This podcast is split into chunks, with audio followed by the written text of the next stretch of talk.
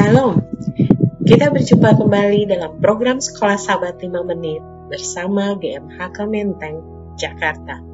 Program ini dibuat untuk memastikan jantung kerohanian kita tetap berdetak. Pelajaran Sekolah Sahabat kita pada satu minggu ini berjudul Menunggu dalam Cawan Lebur. Ayat hafalan terdapat dalam Galatia 5 ayat 22. Demikian firman Tuhan. Tetapi buah roh ialah kasih, sukacita, damai sejahtera, kesabaran, kemurahan, kebaikan, kesetiaan. Saat ini kita akan melanjutkan pelajaran sekolah sahabat kita dari hari Rabu hingga hari Jumat. Saya mulai dari hari Rabu ketika Elia mendapat ancaman bahwa ia akan dibunuh oleh Ratu Isabel maka ia merasakan ketakutan yang amat sangat, seolah-olah ia ingin mati saja. Sikap Elia yang terlalu terburu-buru dalam mengambil keputusan memperlihatkan seakan-akan iman yang selama ini dimilikinya tidak berkuasa. Dalam kehidupan kita sehari-hari, kita juga sering merasakan posisi seperti Elia alami.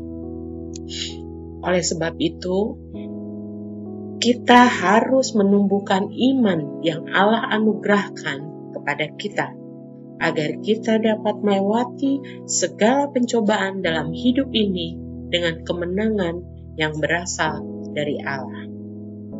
Pelajaran hari Kamis, kita dapat bergembira di dalam Tuhan dan menerima kehendaknya yang terbaik bagi kita apabila kita menyerahkan sepenuhnya kehendak kita kepadanya, kita harus mempunyai iman yang sungguh kepada Allah.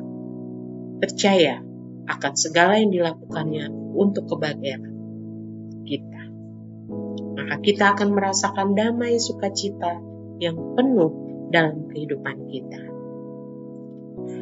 Di hari Jumat, jika kita mendidik dan melatih jiwa kita untuk memiliki lebih banyak iman, lebih banyak kasih, lebih banyak kesabaran, dan kepercayaan yang lebih sempurna kepada Bapa Surgawi kita, maka kita akan memiliki lebih banyak kedamaian dan kebahagiaan dari hari ke hari saat kita melewati konflik dalam kehidupan ini.